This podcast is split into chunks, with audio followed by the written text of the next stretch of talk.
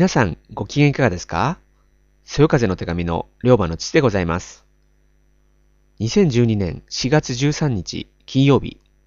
週刊自閉症ニュース第206号、スタートです。自閉症とは社会生活や対人のコミュニケーションをうまく行うことができない発達障害です先天的な脳の障害であり親の育て方や環境により引き起こされるものでは決してありません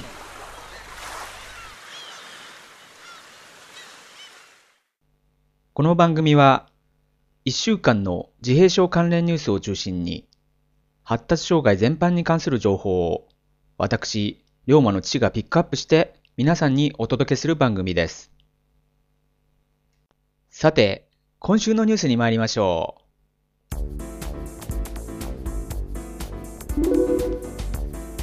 NHK ニュースウェーブ4月7日のニュースです。被災の自閉症の人たち、今も不安定。東日本大震災で被災した自閉症の当事者や家族が現在の状況を話し合う催しが東京で開かれ震災がきっかけで1年以上経った今も幻覚に悩まされたり物を衝動的に壊したりするなど精神的に不安定な状況が続いていることが報告されましたこの催しは国連が定めた4月2日の世界自閉症啓発デーに合わせ震災で被災した自閉症の当事者や家族の状況を知ってもらおうと開催されたもので主催した日本自閉症協会の山崎会長は震災から1年以上が経ち避難面の課題だけでなく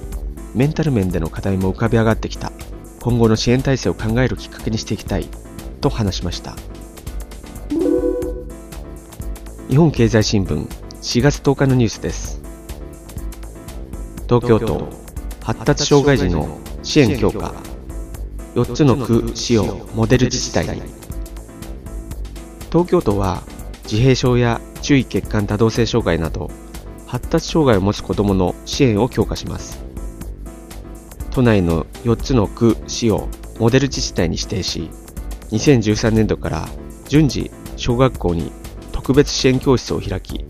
将来は都内すべての小中学校に設置することを目指します。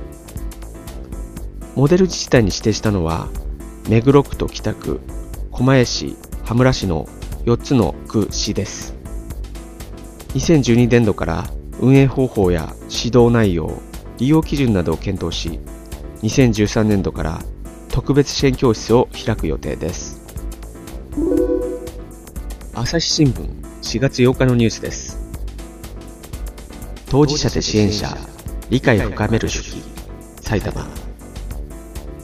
発達障害の一つで他人に気づかれにくいとされるアスペルガー症候群の村上由美さんが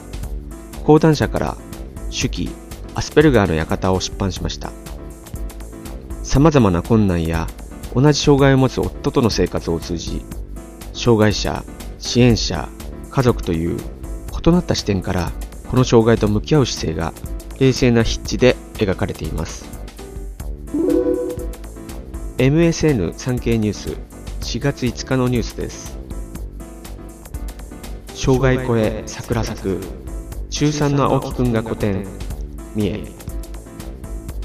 三重県伊勢市内に住む中学3年生で広汎性発達障害の青木慎太郎くんの個展桜咲く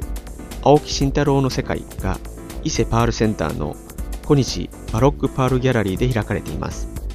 4月20日までで無料です。港北経済新聞4月6日のニュースです。横浜センター南駅近くに発達障害者向けの塾開設。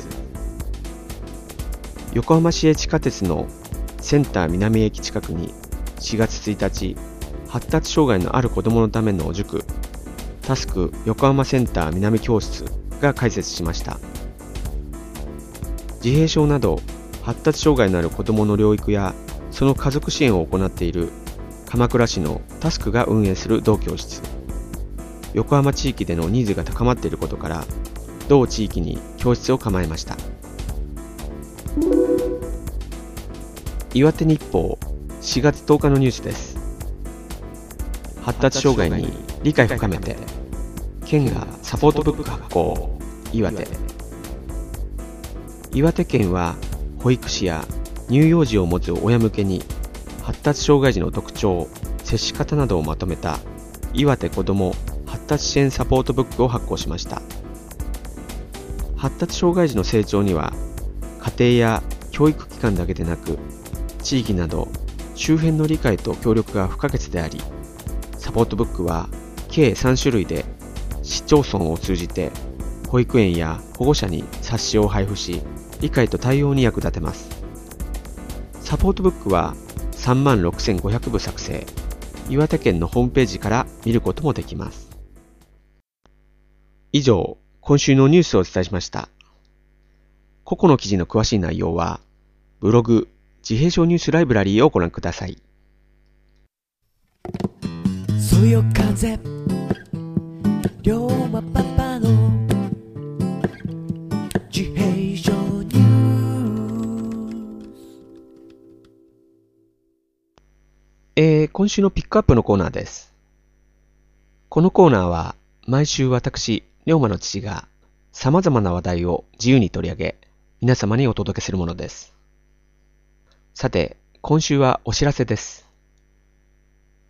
世界自閉症啓発デー2012 in 横須賀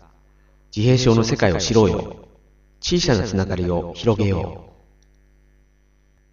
独立行政法人国立特別支援教育総合研究所が知的障害のある自閉症の子供の教育を行っている筑波大学附属栗浜特別支援学校とともに世界自閉症啓発デー 2012in 横須賀を開催されます。このイベントでは、神奈川県横須賀市の自閉症の親の会などの協力や、横須賀市の講演を得て、自閉症の世界を知ろうよ、小さなつながりを広げようをテーマに、自閉症の方とその家族の地域とのつながりについて考えます。日時は4月21日土曜日13時から16時半。会場は、横須賀市立横須賀総合高等学校 C ホール。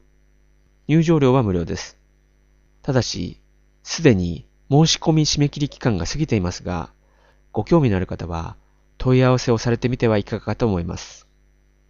プログラムは、1、映画上映、千鶴。2、自閉症のある子供たちの学校、筑波大学附属栗浜特別支援学校の実践紹介。3、自閉症のある方からのメッセージがあり、最後の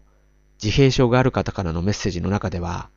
この番組の中でも何度もご紹介させていただいた Run4U のメンバーのご家族も登場されます。私は残念ながらお伺いすることができませんが、ご興味のある方は、同イベントのホームページの URL をブログに掲載しますので、ぜひご覧くださいね。以上、今週のピックアップは、4月21日に開催されます世界自閉症啓発デー 2012in 横須賀のお知らせでした。